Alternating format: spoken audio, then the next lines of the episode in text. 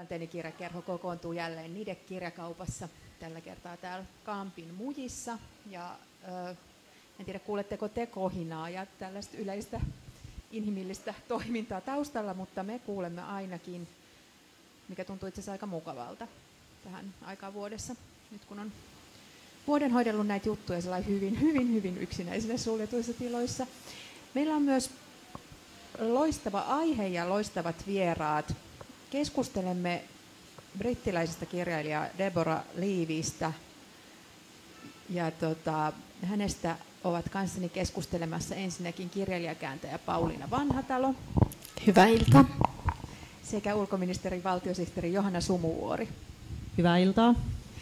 Ja he molemmat ovat tähän valikoituneet oikeastaan vähän niin kuin kahdesta eri suunnasta, mutta teitä yhdistää käsittääkseni molempia semmoinen hyvin jotenkin henkilökohtainen ja lämmin suhde Debra Leavin, eli Deborah Levyn suomalaisittain teksteihin.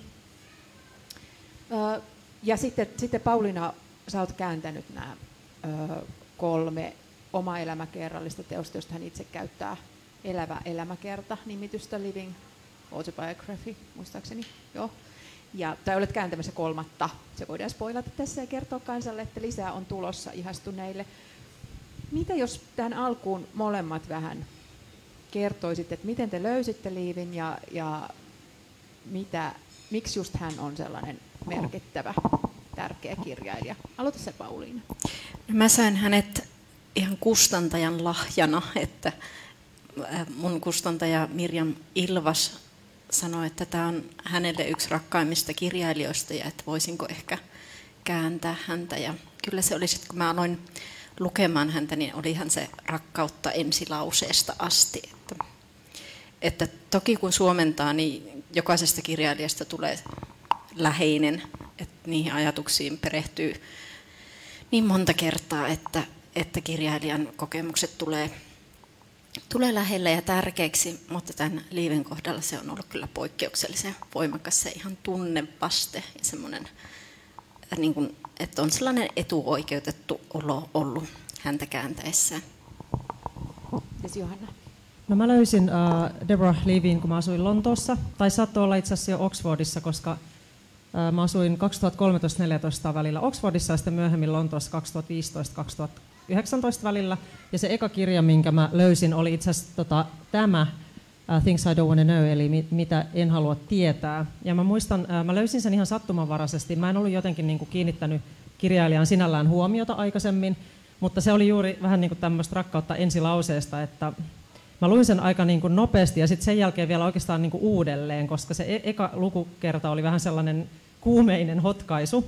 Mutta sitten mä halusin lukea sen uudelleen, koska siinä on niin monta teemaa tosi pienessä kirjassa.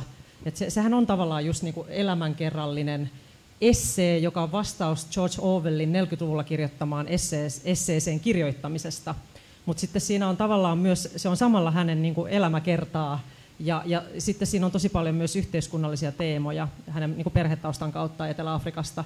Ja sitten mä pidän sitä tosi feministisenä myös sitä, tätä kirjaa ja oikeastaan koko kirjasarjaa. Ja sitten totta kai sen jälkeen on ollut pakko lukea, lukea tämä koko trilogia ja myös niitä fiktiivisiä teoksia. Eli Lonto, Lontoossa löysin ja siihen liittyy ehkä tosi henkilökohtaisesti myös se, että hän kuvaa myös Lontoota tosi paljon noissa kirjoissa ja asunut ihan samoilla kujilla Pohjois-Lontoossa kuin mä itse olen asunut.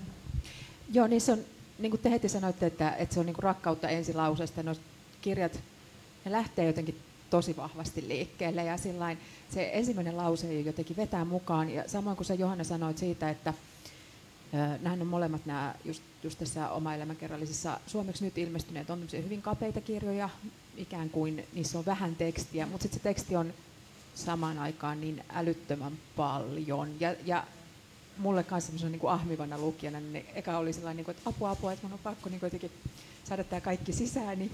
Ja sitten niitä on lukenut niin kuin, vähän niin kuin hidastelle ja pysähdelle. Ja, ja nyt jotenkin jopa niin kuin lause kerrallaan, koska se on ihan lausetasolla.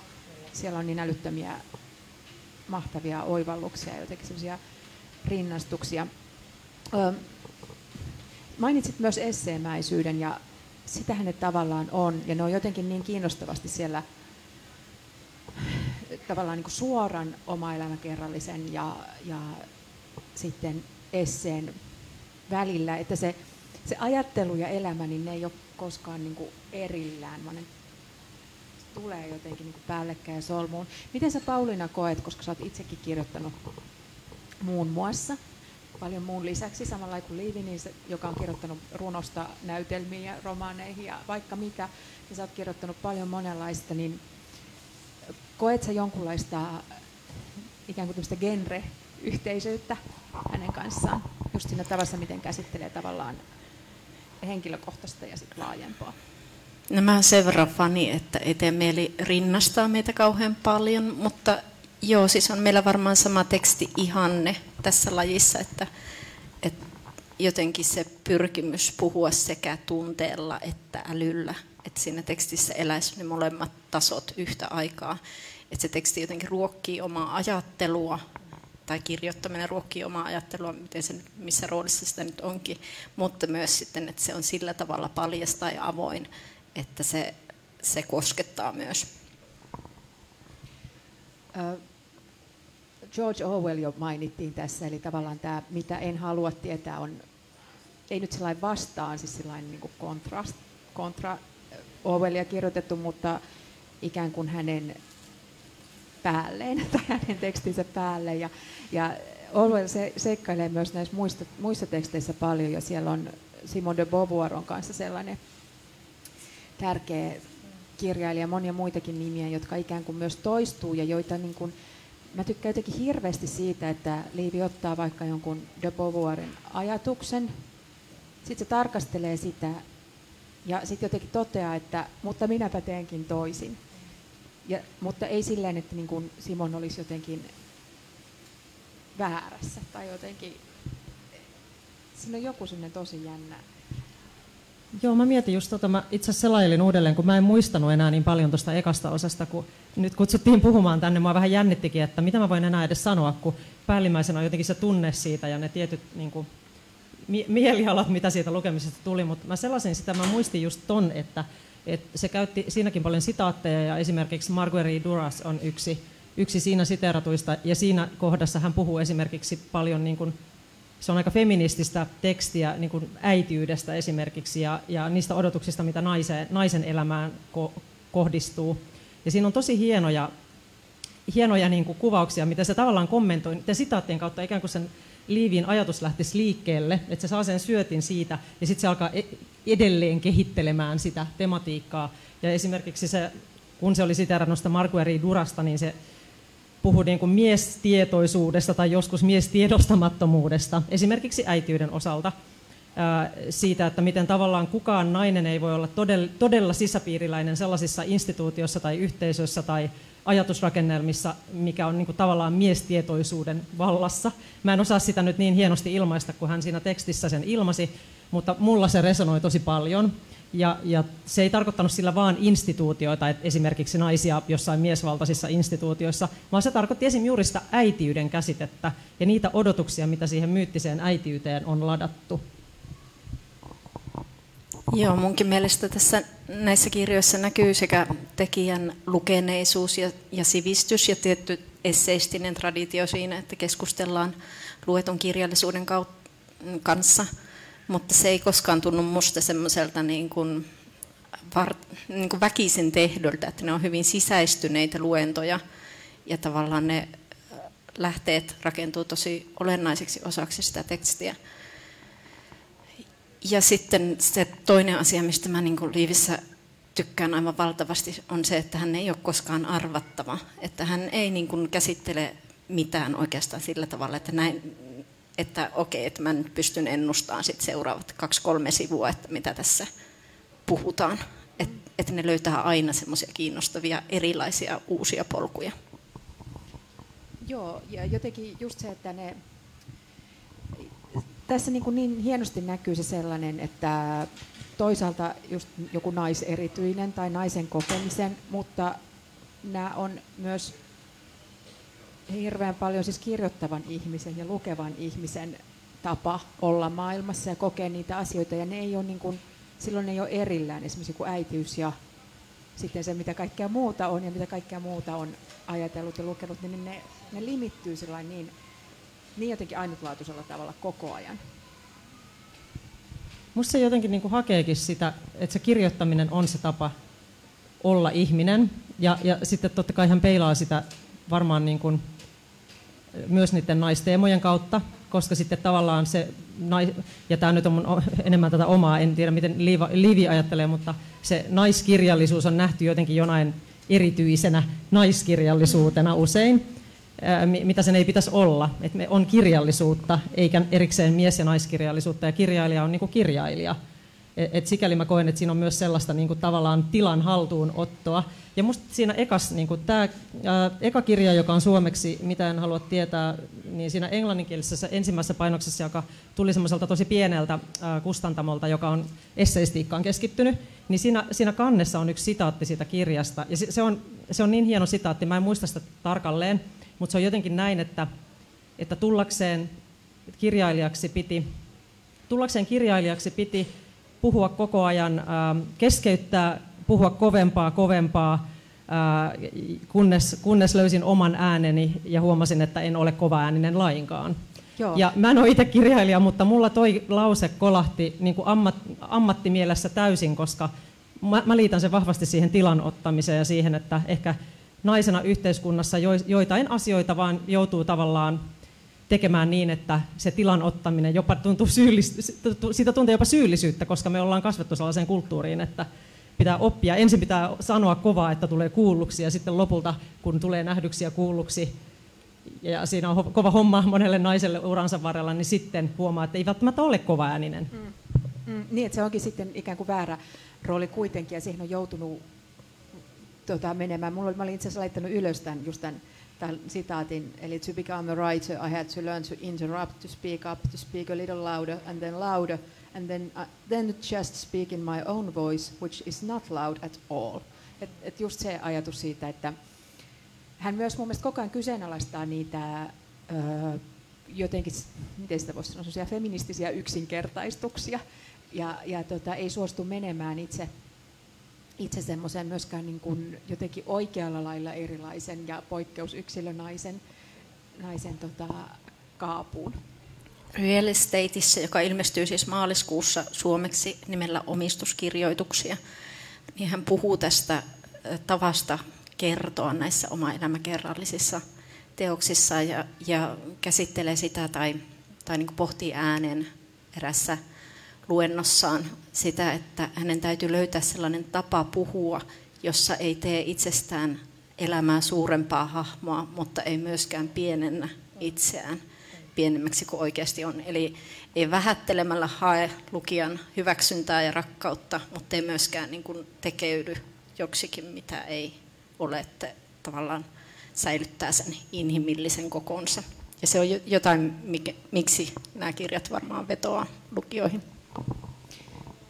Joo, kyllä, ja jotenkin just sen, koska on paljon kirjoitettu ja jatkuvasti kirjoitetaan esimerkiksi äitiydestä, tavasta olla äiti ja sitten jokaisen niin kuin omasta jotenkin tavasta löytää se, löytää ne roolit, mutta se mikä muuhun vetoaa näissä myös ihmisenä, joka ei ole äiti, niin, niin on, on jotenkin se, että se, on, se ei ole vain niin jotenkin kipuilua tai, tai, tai sellaista niin kuin pohdintaa perheestä tai tällaisista asioista, vaan hän on koko ajan niin kuin selvästi se sama ja kehittyvä ja muuttuva, kirjoittava ja ajatteleva ihminen, joka myös tekee näitä asioita. Ja aika monesti, kun on vähän sellaisia, miten voisi sanoa, kriisin jälkeisiä kirjoja, kaikki, että jonkun ison elämänvaiheen muutoksen jälkeen, mutta sitä, siitä kriisistä mainitaan aika niin kuin, ikään kuin ohimennen tai, tai tota, jotenkin just sillä että, että siihen aikaan itkin valtavasti, erityisesti jossakin paikassa, mutta, tota, mutta jotenkin ne niin kuin heitellään sillain, samalla myös sillä että mä haluan tietää tästä enemmän ja, ja sitten jotenkin semmoinen vähän niin kuin banaalikin kriisi muuttuu älyttömän Niin jotenkin tuo kriisi, se on totta, että siinä tavallaan kerrotaan, mitä tapahtuu sen jonkun kriisin ympärillä ja miten asiat järjestyvät jonkun kriisin keskellä. Ja, ja siinähän just siinä ekassa kirjassa on liukuportaissa ja huomaa, että se aina itkeskelee matkalla, nimenomaan matkalla ylös. siinä oli vielä tämmöinen kuriositeetti. Ja sitten se yrittää paeta sitä tunnetta matkustamalla jonnekin, mihin hän haluaa mennä, kun ne liukuportaat ikään kuin muistuttaa häntä hänen, hänen sellaisista omista maisemista, mitä hän ei halua katsoa. Ja sitten se menee lentokoneeseen ja kokee, että sekin on jotenkin sellainen samanlainen tila kuin se liukuportaat, koska siinä on jumissa taivaan ja maan välissä. Ja siinä on jotenkin näitä välitiloja, joista hän katsoo, katsoo maailmaa, eli just avioero on yksi mun mielestä tematiikka, ja, ja siinä on muitakin tällaisia tilanteita. Ja sitten ehkä niinku sen äitiyden kautta se peilaa myös tos, siinä viimeisimmässä, jonka olet nyt suomentanut, niin siinähän on esimerkiksi sitä, sitä että kun lapset kasvaa ja aikuistuu ja muuttaa pois ja jää niin kuin tyhjään kotiin. Et siinä on aina joku tällainen, tällainen juttu, ja minusta on hieno tapa, millä se ei paisuttele sitä kriisiä itsessään ja alleviivaa, vaan se jotenkin kuvaa sitä kriisin infrastruktuuria. Mulle Liivi on myös hirveän tärkeä tämmöisenä ikääntyvän naisen jonkinlaisena mallina suorastaan.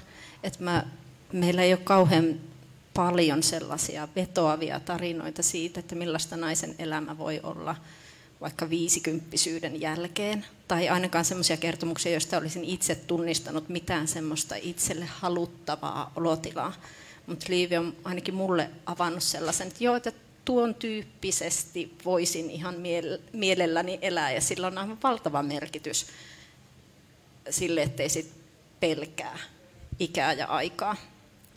Ja sitten ehkä just tässä viimeisimmässä, ilman että spoilaa mitään niin kauheasti, niin siinähän on just tavallaan tätä niin kuin pohdittu sitä ikääkin ja, ja sitä, että kun hän on jossain niillä kokkareilla Lontoossa, jossa joku mieskirjalle tulee vähättelemään tai esittämään jotain ivallisia kommentteja siitä, että kun hän on niin kuin ruvennut menestymään vasta viisikymppisenä, niin se kuinka hän sitten jotenkin katsoo sitä, siitäkin rauhallisesti ja vähän niin kuin tarkkailee sitä tilannetta ja eh, siitä kypsästä positiosta ja vaan työntää sen miehen sivuun ja on tavallaan löytänyt sen tavallaan oman äänensä, mistä hän ehkä aloitti tämän, tämän trilogian.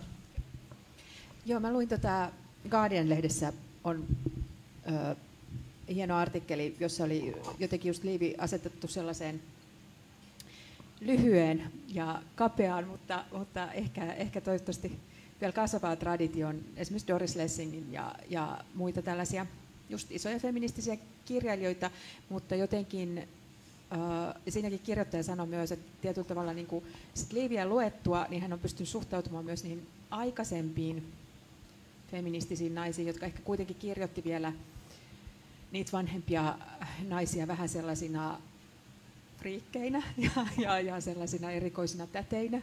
Ja, ja siihen liittyy semmoinen monesti semmoinen, ja varsinkin jos nuorena naisena niitä on lukenut, niin se ei välttämättä niin kuin kaikkein houkuttelevin ö, tulevaisuuden kuva, mutta, tota, mutta jonkunlainen sellainen pelottomuuden traditio siellä on olemassa, ja jota hän mun mielestä myös just edustaa.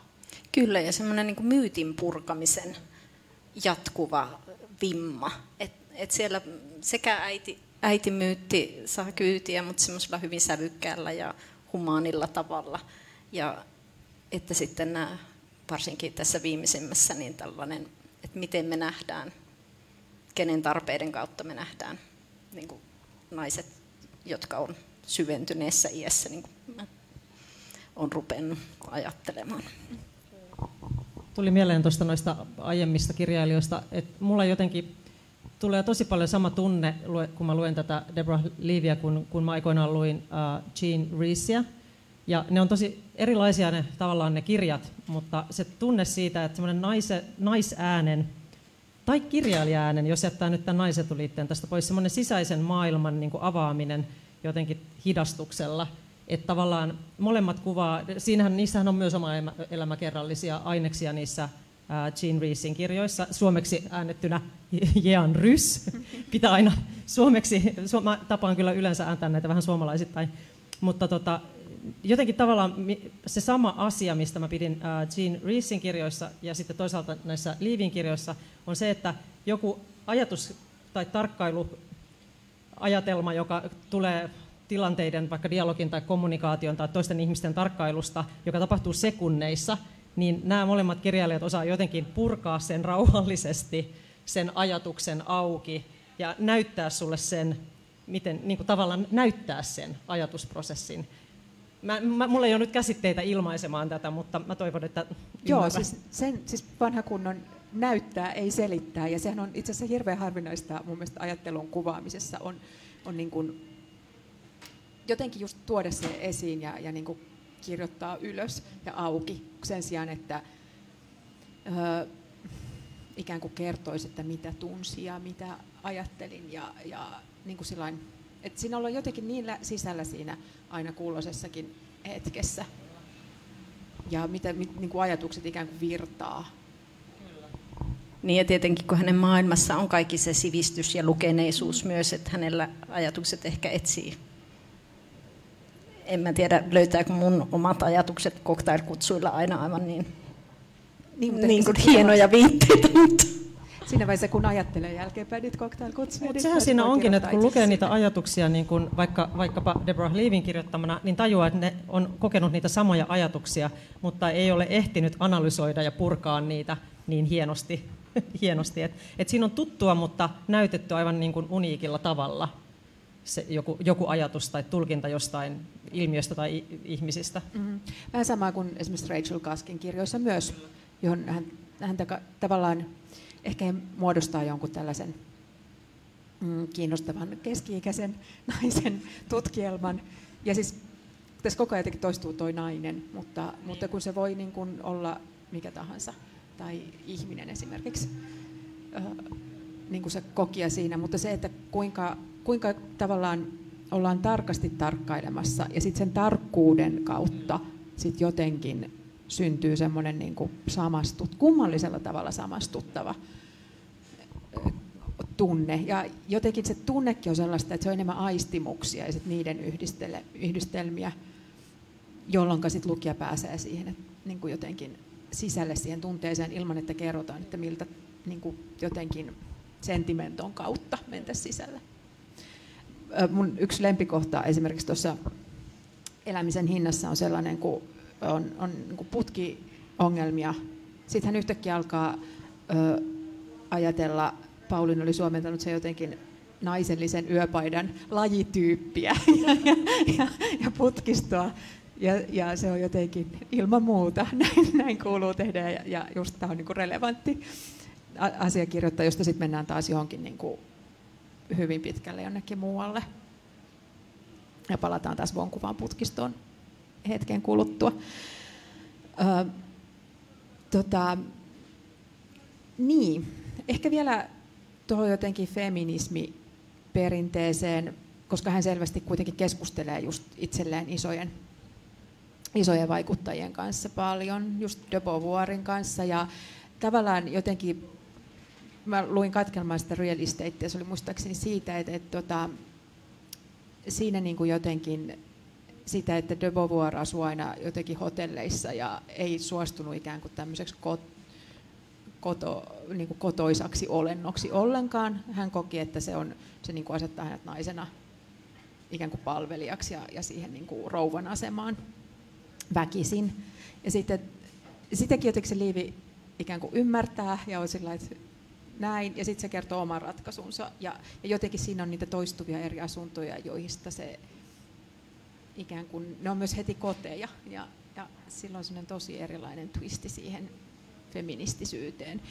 Niin mulla on sellainen tunne, että se on äh, tavallaan tietoinen kaikesta siitä, niin kuin mitä odotuksia ja tavallaan sellaisia rautahäkkejä siihen naiseuteen voi päänsä sisälle rakentaa, mutta se jotenkin tietoisesti analysoimalla ja näkemällä ne pyrkii elämään oman, omalla, tai kirjoittamaan sillä omalla tyylillään. Mä en tiedä, onko mä tässä oikeassa, mutta se oli ihan mieletön se, kun se kuvasi esim. sitä, nyt kun mä sellaisin uudelleen, melkein ehdin lukea uudelleen sen ekan osan, niin siinä tota, kuvataan esimerkiksi just sen äitimyytin kautta sitä, että kun vaikka nuorehko nainen saa lapsen, niin sitten, sitten sitä niin naista jahtaa, sitä äitiä jahtaa se aiempi versio siitä naisesta, ja, ja tota, se, se ei niin kuin tavallaan koskaan kohtaa sitä, se kuviteltu äiti, mm-hmm. tai tavallaan että se nuorempi versio tai se aiempi versio, ne ei niin kuin enää muka ole sama ihminen. Mun on tosi vaikea tätäkin nyt muistaa tarkkaan, mitä se kuvaa sen, mutta se oli mun mielestä niin hienosti sanottu sekin, että se meitä kaikkia jahtaa ne jotkut aiemmat versiot meistä itsestämme, kun me pyrimme jotain jonkun muun luomaa tai jonkun kollektion luomaa jotain myyttistä, myyttistä tapaa olla nainen tai äiti. Mä jotenkin mietin sitä, että miksi mua häiritsee tässä se, että me väistämättä päädytään puhumaan naisista ja naiskirjallisuudesta ja sukupuolesta, kun, kun hän on niin kuin ihan vain lausetasolla ja ajattelijana tärkeä kir- kirjailija, vaikka nämä tietenkään ole kaksi toisensa poissulkevaa asiaa. Mutta tietyllä tavalla mä uskon, että ne kokemukset, mitä Liivilläkin on ollut, niin jos on rehellinen siitä, mitä kokee ja havaitsee, niin se sukupuoli ja sen niin kuin läpäisevyys, varmaan meidänkin yhteiskunnassa, mutta vähintäänkin hänen niin kuin kokemuksessaan yhteiskunnasta on niin selkeä ja, ja kiistaton, ettei siitä pääse mihinkään, että nainen vaan kompastuu siihen sen rajan tai esteen tai kynnyksen tai väärin nähdyksi tulemisen koke, kokemukseen. Ja, ja sitten jos on niin vähänkään rehellinen ihminen, niin siitä on pakko kirjoittaa myös, on pakko niin purkaa auki sinne tekstiin. Se ei ole silti niin pamflettimaista. Et mä mietin just, että sehän on samalla tavalla kuin niitä kriisejä ei itsessään sitä kriisiasiaa siinä, siinä niin siinähän ei tavallaan eksplikoida jotenkin esimerkiksi jotenkin poliittista sanomaa sillä tavalla, vaan se vaan niin kuvataan. Niin, hän ei ole mitenkään niin kuin, jotenkin lippukädessä menossa yhtään minnekään. Hän vaan ku, kuvaa ja ajattelee, havainnoi. Ja, mut, ja se, mikä mun mielestä niin kuin on erityistä näissä, että paljonhan on kirjallisuutta naisista ja naisten kirjoittamaa kirjallisuutta, mutta näissä ei ole mä en ole niin saanut häntä vielä kiinni sellaisesta sisäistetyn naisvihan kielestä, tyylin, että vihaan kaulaani tai en, en kestä, kestä niin kuin sitä, miltä näytän, en kestä vanhenemista, en kestä itseäni äitinä. Tai siis joten, jotenkin, että hän, hän niin pystyy pysymään niiden häkkien Kyllä. ulkopuolella kertojana. Se on minusta tosi arvokasta. Toi on muuten tosi hyvä pointti. Mä en ole ikinä tuota ajatellut tai ymmärtänyt, mutta se on juuri noin. Joo, joo, toi on just se, mitä niissä ei ole. Ja, ja varmaan niin kuin, tietyllä tavalla sinähän myös niin kuin, osoittaa sen, että, että niin kuin, jo siinä tekstissä, että niistä ei tarvitse puhua, että tavallaan niin kuin just se, toisaalta myös sit se feministisen ajattelun perinne on tehnyt hänelle sitä niin vahvan, että, että hänen ei tarvitse niin kuin, vaikka elämäntilanne voisi olla vaikka, että sä oot nyt äiti ja niin kuin selkeästi nimetty, että mitä sä milloinkin olet, niin silti hän on niin kuin hän. Ja, ja se pääasia on jotenkin ihan muut asiat. Ja hyvä Pauliina, kun sä sanoit siitä, että me koko ajan tavallaan pyöritään tämän, tämän niin jotenkin naiseusteeman ja nais sitä sun tätä etuliitteen kanssa, mutta kun se mun mielestä on näissä niin älyttömän kiehtovaa, on just sellaisen niin kuin, ää, tosi jotenkin virtuosimaisen esseistisen ajattelun ja olemassaolon yhdistämisen ja sitten ja kun se olemassaolo on sitä, että hän on nainen ja hänellä on perhe ja hänellä on lapsia ja hänellä on niin kuin, häntä kiinnostaa erilaiset jutut ja hänen elämänsä pyörii sellaisissa puitteissa, kun se pyörii, niin jotenkin myös se, että niitä ei tarvi ikään kuin ohittaa tai olla niin kuin jotenkin vaan hen, niin kuin henkistynyt tai, tai jotenkin vain siellä jotenkin korkeassa sfäärissä tai jossain tällaisessa. Ja nythän me ollaan tavallaan puhuttu tästä niin kuin elävä elämäkerta vai mikä se määritelmä oli. Mehän ollaan puhuttu nyt lähinnä näistä kirjoista, että kun itse on lukenut myös sitä fiktiota, niin eihän ne ole tavallaan, niissä, nehän ovat niin kuin romaaneja, joissa on hyvin erilaisia hahmoja, niissä on jonkin verran samaakin niin kuin tematiikkaa, mutta totta kai se on luonnollista, että elämäkerrassa sit käsittelee enemmän sitä, sitten tiettyjä teemoja myös sen, ehkä sen oman elämän, jos se sukupuolikin liittyy kautta. Että Voisi varmaan puhua vähän enemmän just tuosta kielestä ja siitä, esimerkiksi sä ehdit tuossa ennen haastattelua mainita Johanna, että, että tota, niissä fiktiivisissä romaneissa on paljon kuitenkin samaa, että joku tunnelma tai joku sellainen se on ehkä toi, mihin sä viittasit sillä, että ei, ettei koskaan tiedä, mitä seuraavaksi. Että ei ole sellaista tavallaan raidetta, jolla hän kulkee, mutta silti se on, on niin kuin, menee eteenpäin ja sillä tavalla pysyy kasassa. Ja ehkä mulla jotenkin liittyy, niin varsinkin niissä fiktiivisissä on jopa semmoinen vähän toismaailmallinen välillä tunnelma, että, että mitään yliluonnollista eikä mitään toismaailmallista tapahdu sinällään, mutta siinä on semmoinen jännä pieni tunne, että, että se voi nyrjähtää semmoisen niin kuin toispuoleisen puolelle. E, e, ei unenomaisuus, mutta sen tyyppinen. Ja mä itse asiassa pidän siitä tosi paljon, että mä oon joskus sanonut, että kun mä luen esimerkiksi Olka Tokarczukia, niin mulla menee aivot jollekin eri taajuudelle, onko se joku teetta vai mikä taajuus se on, että tavallaan menee semmoiseen vähän niin kuin tunneliin, jossa voi tapahtua mitä vaan, ja sitten se kaikki on uskottavaa, koska on jo siinä tunnelissa, niin tämän Liivin kanssa käy jotenkin vähän samoin, vaikka en halua millään tavalla verrata heitä kirjailijana kyllä. Se on ehkä vähän sellainen, kun joskus lukee runoilijoiden tai runoilijana aloittaneiden romaania, niin siinä jos ikään kuin käyttää niitä keinoja, ei sillä niin välttämättä kielessä suoraan näköön, että ahaa, tämä on runoilijan tekstiä, mutta joku sellainen keikauttaminen ja jotenkin sellainen niin kuin arvaamattomat siirtymät. Ja, niin siinä, siinä on sitä samaa. Miten sä Pauliina, varsinkin no, kääntäjänä, niin miten sä koet, ajattelet tuosta kielestä, mitä siinä on sulle erityistä, ihan jos sitä ajattelet? No siis se on ensinnäkin hyvin tarkkaa ja hiottua. Siis se on sellaista, että siellä ei tuu vastaan sellaisia löysiä lauseita tai löysää kerrontaa.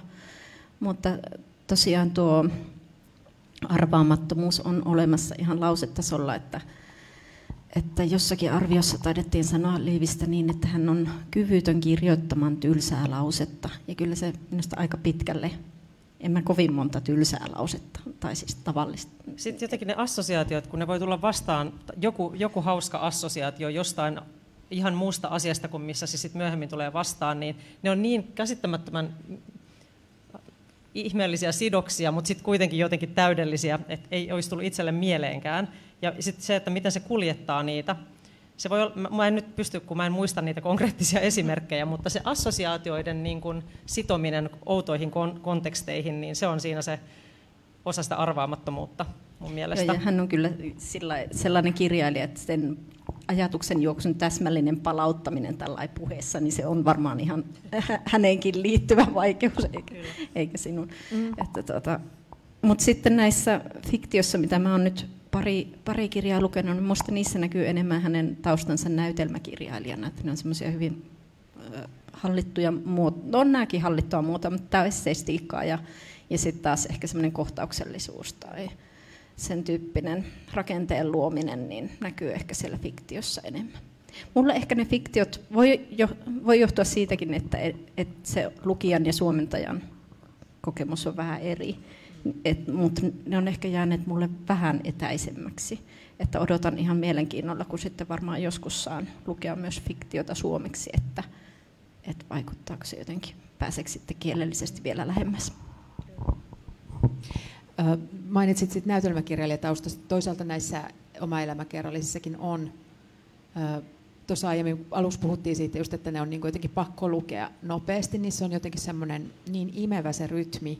Ja sitten kun sitä jotenkin yrittää analysoida, että mitä tässä nyt tapahtuu ja mi, mi, mitä minussa tapahtuu, kun, kun mä luen näitä, niin siellä on just sellaisia niitä semmoisia jatkettuja assosiaatioita ja sitten se tulee ne jossain uudelleen esiin. Ja siinä on vähän sellaista myös, että mun niin kuin vaan pitää selvittää tämä ja pitää, pitää jotenkin niin kuin saada tästä jotain. Että ne on hirveän jänteviä ja sellaisia, että et ne ei ole sillä tavalla minimalistisia, että ne olisi vaan niin kuin jotenkin uh, hyviä lauseita ja, ja kauniita ajatuksia ja tärkeää jotain, vaan siellä on sellaisia jänniä virtoja.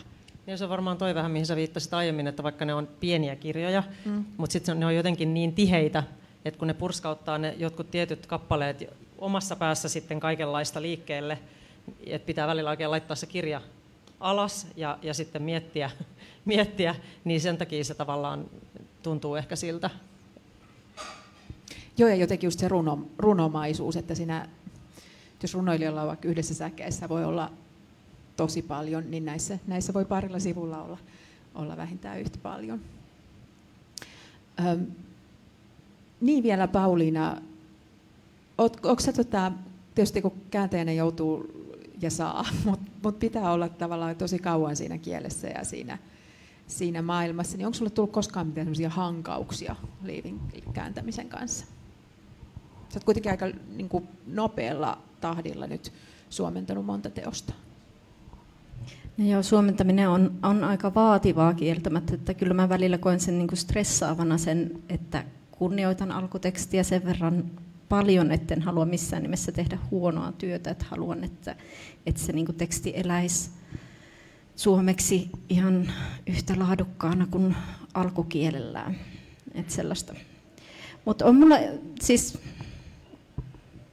en tiedä onko tätä ihan sopivaa sanoa, mutta musta on ihanaa, jos siellä joskus, olisi, joskus sattuisi olemaan ihan joku pieni inhimillinen asia siinä tekstissä, mitä ei itse tekisi samalla tavalla, tai että se tekee hänestä vähän vähemmän sellaisen mest, niin kuin, että se oma suhde mestarin ja fanin kanssa on, on, niin kuin tasaantuu, mutta en nyt väitä, että näin olisi. Tuosta mulle tuli mieleen, että joissain noista kirjoista, mä en muista mikä niistä, niin se puhuu itse asiassa käännöksistä, siitä, että kun se oli jossain Mumbaissa messuilla ja sitten se pohti käännöksiä ja että kuinka hän, hän on aina yhtä innoissaan, kun hän näkee, että hänen teoksesta on tullut käännös, että se on niin kuin ikään kuin hän eläisi jonain toisena versiona toisessa maassa.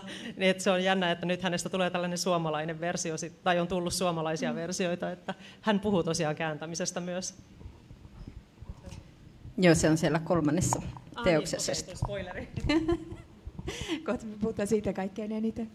Tota, Joo, tuo on hauska, kun sä sanoit, että niinku se mestarisuhde. Ja tietyllä tavalla, että kyllähän hän tekee myös sitä, mitä esseistit aina. Että ne kuitenkin on vähän sellaisia, koska he voivat kirjoittaa itsensä siihen, siihen tekstiin tai sen, sen, kuka siellä puhuu se esseeminä. Että eihän se niin kuin, vaikka ne on, on oma elämäkerrallisia, niin ne on myös aika hiottuja konstruktioita myös siitä, mitä me tiedämme henkilöstä nimeltä Debra Levi. Et, et niin kuin, se on mun mielestä kanssa jännä sellainen jotenkin jännite siinä. Kyllä, ja hän on varmaan itse siitä aika tietoinen, että hän puhuu tästä minästä, joka ei ole aivan minä. Mm. Kyllä, ja, ja lainaa, olikohan se tuon elämisen hinnan esipuheessa, tai niin kuin motoksi Margaret Durasilta, olemme aina itse epätodempia kuin muut. Eli nämä on kuitenkin, se on mielestäni myös niin kuin hyvä lukuohje, että kun lähestyy tällaista autofiktiivistä tai oma elämäkerrallista tai, tai mitä tahansa ikään kuin oikean ihmisen ja sen ajatteluun perustuvaa, niin, niin, niin tota, luultavasti hän on itselleen vieras ja sitten jollain lailla niin kuin syntyy eloa vasta siinä.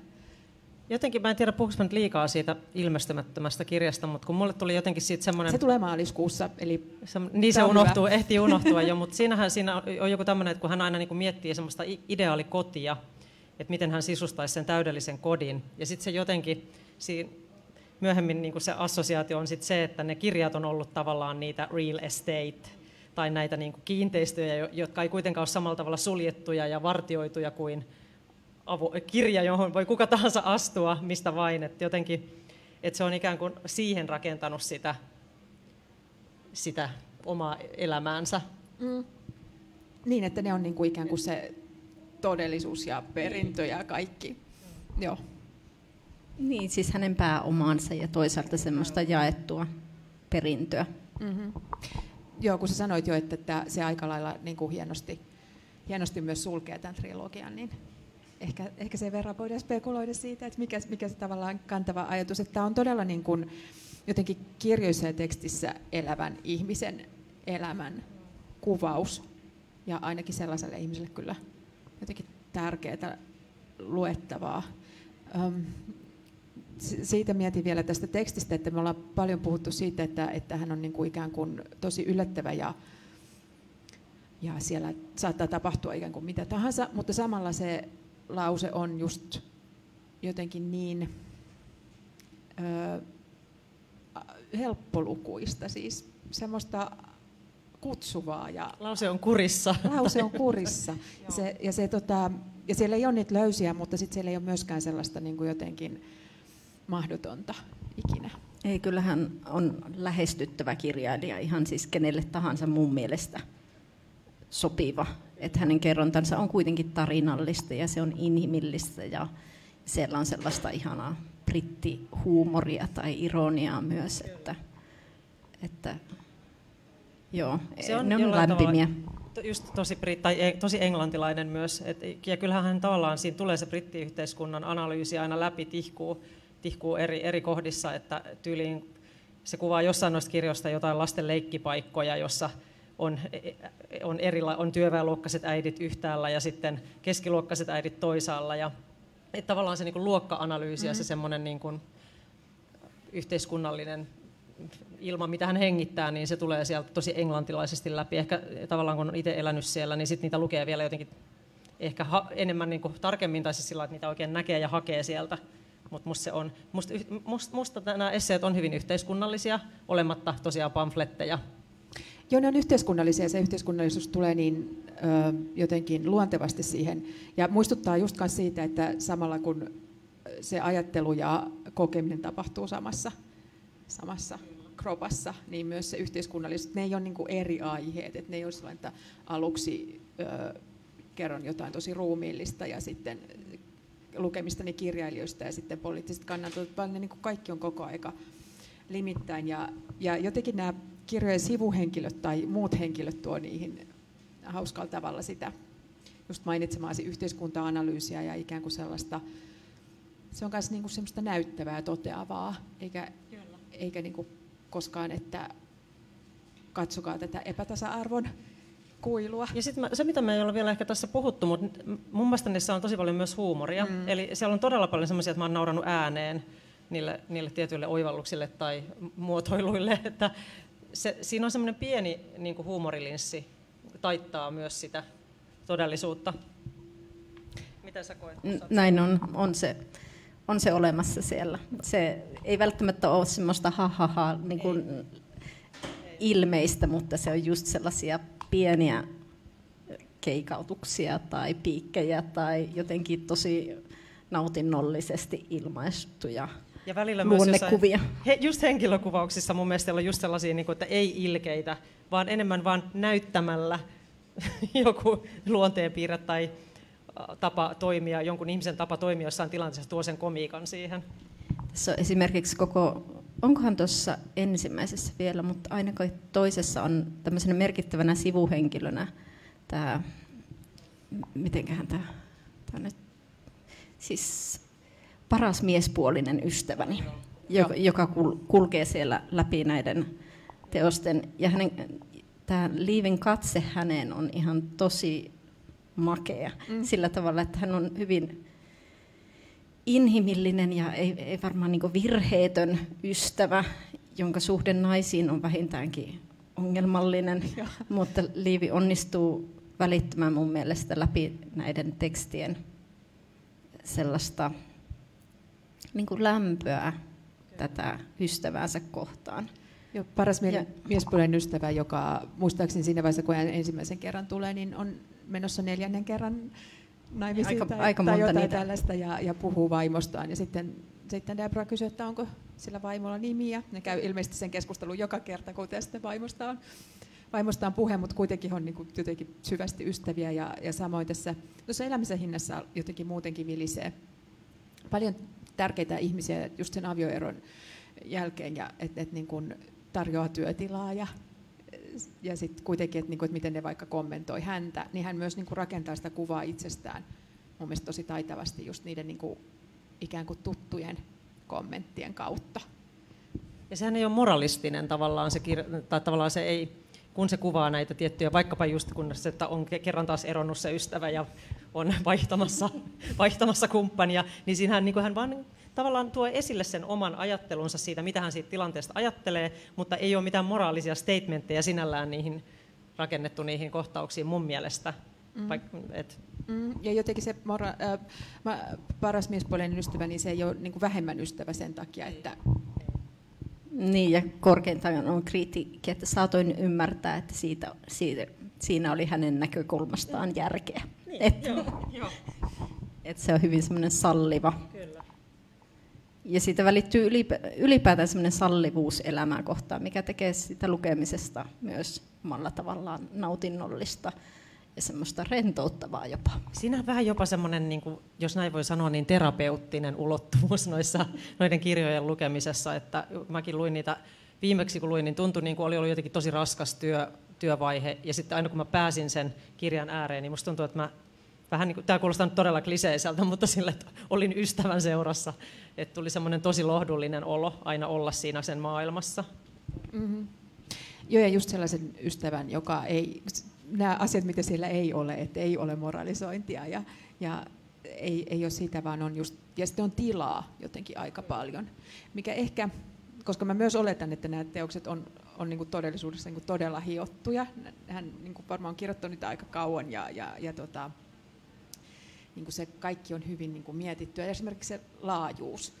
Ja nyt sanoitte, että se viimeinen on sitten noita kahta edeltävää tässä trilogiassa niin huomattavasti paksumpi, niin ehkä sekin on jonkunlainen niin kuin tapa lukea ne. Ja, ja että tietyissä kohdissa tarvitaan, että ei oikein jaksaisi paljon tekstiä ja niin kuin jaksa kirjoittaakaan näistä asioista niin loputtomiin. Että se on jotenkin ne on myös mun mielestä tarkoituksena Minusta tila oli hyvin määritelty, koska niissähän on tosi paljon tilaa. Tilaa ajatella itse ja pohtia ja tilaa ja väljyyttä tulkita ja niin kuin jäädä niihin tunnelmiin ja kohtauksiin. Tilaa tunnelmiin, että se on tosi hyvin sanottu, koska joskus kun on lukenut jonkun 500-sivuisen lukuromaanin, niin saattaa olla niin kuin nopeammin siitä yli tai jotenkin mm. jää, mennä kohti seuraavia, mutta näistä jää enemmän, enemmän tota jotenkin semmoinen pitkä jälkimaku. Mm.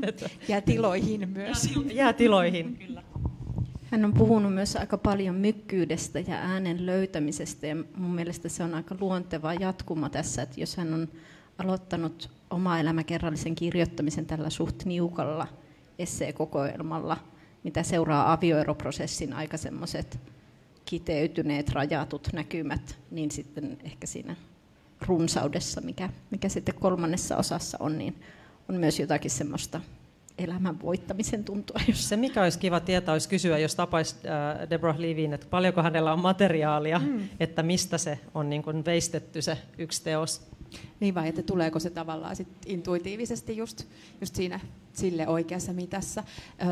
Ehkä nopeasti jotenkin voisi ajatella myös sitä, että, että nyt paljon puhutaan siitä, että kuka saa kertoa mistäkin ja tietysti jokainen saa kertoa omasta elämästään ja pälä pälä, mutta koska sinne tulee samalla niin kuin myös käyttäneeksi muiden elämää, niin mun mielestä hän aika hienosti jotenkin onnistuu siinä olematta kuitenkaan niin kuin jotenkin liian varovainen tai jotain.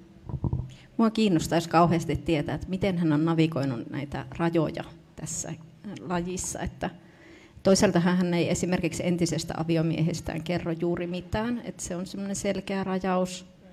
Ei kauhean paljon tyttäristään, jonkin verran, mutta aika semmoista arkista, suht harmitonta, yleisluontoista mm. arkea. Mutta sitten esimerkiksi tämä just paras miespuolinen ystäväni, niin mua kiinnostaisi tietää, että millainen diili niillä on ollut, että ystävyys jatkuu näiden teosten jälkeen. Että mä voisin toisaalta kuvitella, että sille ystävälle sellaisena, kun hänet tuossa sivuilla oppii tuntemaan, niin tee mitä teet aivan mulle sama. Mm. Et ehkä heillä on sitten joku semmoinen diili, että toinen saa kertoa mitä kertoo. Ehkä se on todellisen ystävyyden merkki, että saat käyttää mua autofiktiossasi ihan vapaasti. Niin, tällaisena koomisen ja kriittisen katseen alaisena rakastettavana hahmona. Niin. Että on se aika paljon annettu. Niinpä. Mutta se on kyllä hyvä huomio, että ne, yleensä ne muut henkilöt näissä on aika sellaisia, kaikki ne vikoineenkin, niin tosi, tosi jotenkin positiivisia ja sellainen, että niistä puhutaan yleensä silloin, kun ne on jotenkin lisä tai jotenkin Jotenkin niin kunnioittain kuitenkin, että siinä ei ole sellaista tavallaan, semmoinen britit sanoisi pettiness, kunnioittava katse kuitenkin, vaikka olisi jotain kriittisiäkin huomioita. Mm. Joo, se pikkumaisuus on myös asia, mitä, mm. mitä näissä ei ole. Hei Pauliina Vanhatalo ja Johanna Sumuvuori, mä luulen, että me ollaan aika hyvin saatu avattua Deborah Liiviä ja sitten jätetty myös kuulijoille ja katsojille tilaa, tilaa lukea niitä itse niin kuin haluatte. Suur kiitos teille tästä keskustelusta. Kiitos. Kiitos paljon. Kiitos yleisölle. Kiitos.